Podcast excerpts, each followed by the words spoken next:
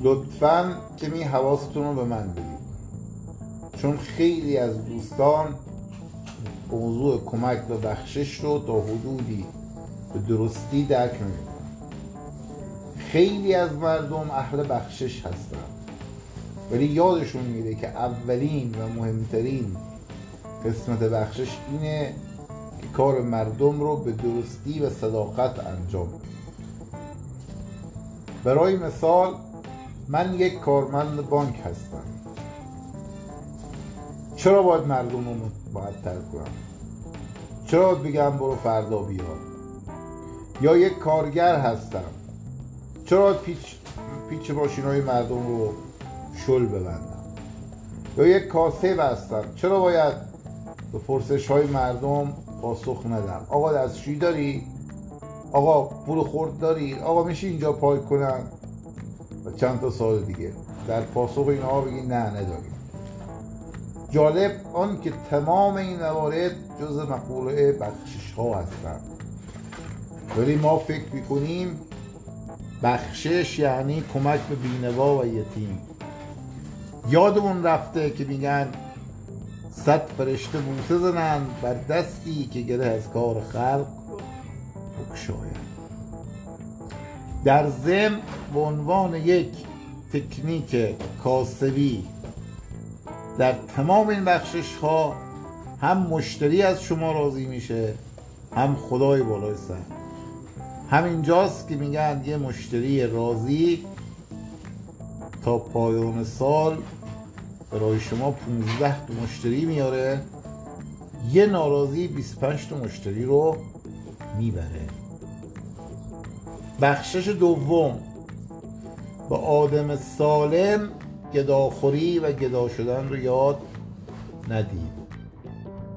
گاهی تعجب می‌کنم که چرا مردم توجه نمی‌کنن که بعضی از این بخشش ها مردم علیل و تنبل می‌کنه یکی از این مثال ها در این باره چالش تهیه جیزیه برای زوجه های جوان است. خدایا کجایی ببینی که دو تا از اشرف مخلوقات در اوج جوانی تبدیل به گدا و گدازاده می‌کنن؟ بعد میگن ثواب داره.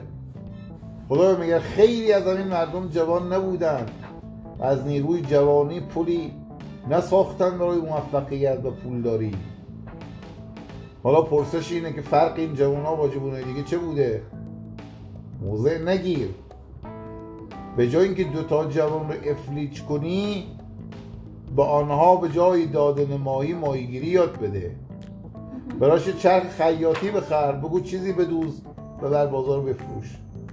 بعد جایزه تو فراهم کن. یادت باشه گاه این اخلاق ماست که باعث میشه دیگران ناتوان بدبخ و بیپول بشن.